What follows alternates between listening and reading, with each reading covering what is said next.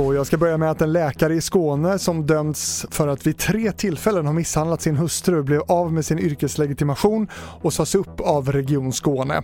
Men Läkarförbundet drev fallet till Arbetsdomstolen och där blev det förlikning. Läkaren får nu 400 950 kronor av eh, regionen för tvistens lösande, det skriver Kristianstadsbladet.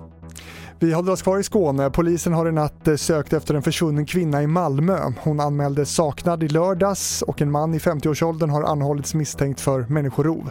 Med hjälp av bland annat helikopter och hundpatruller har polisen under natten genomsökt ett område runt Oxie i södra Malmö. Och så är det julafton för fiskarna på västkusten. Idag så drar nämligen årets hummerfiske igång.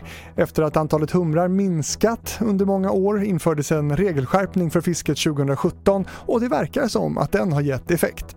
Det tror jag absolut. För efter, man gjorde ju den här regleringen 2017 och eh, vi har ju märkt att de sista åren så är det ju fler humrar och större humrar igen så, att, eh, så det har nog fungerat. Det sa fiskaren Jeremy Olsson och imorgon säljs de första humrarna. Förra året kostade den första hummen 34 000 kronor kilot. Gott för den som har råd. Fler nyheter hittar du i vår app TV4 Nyheterna. I studion nu, Fredrik Rahlstrand.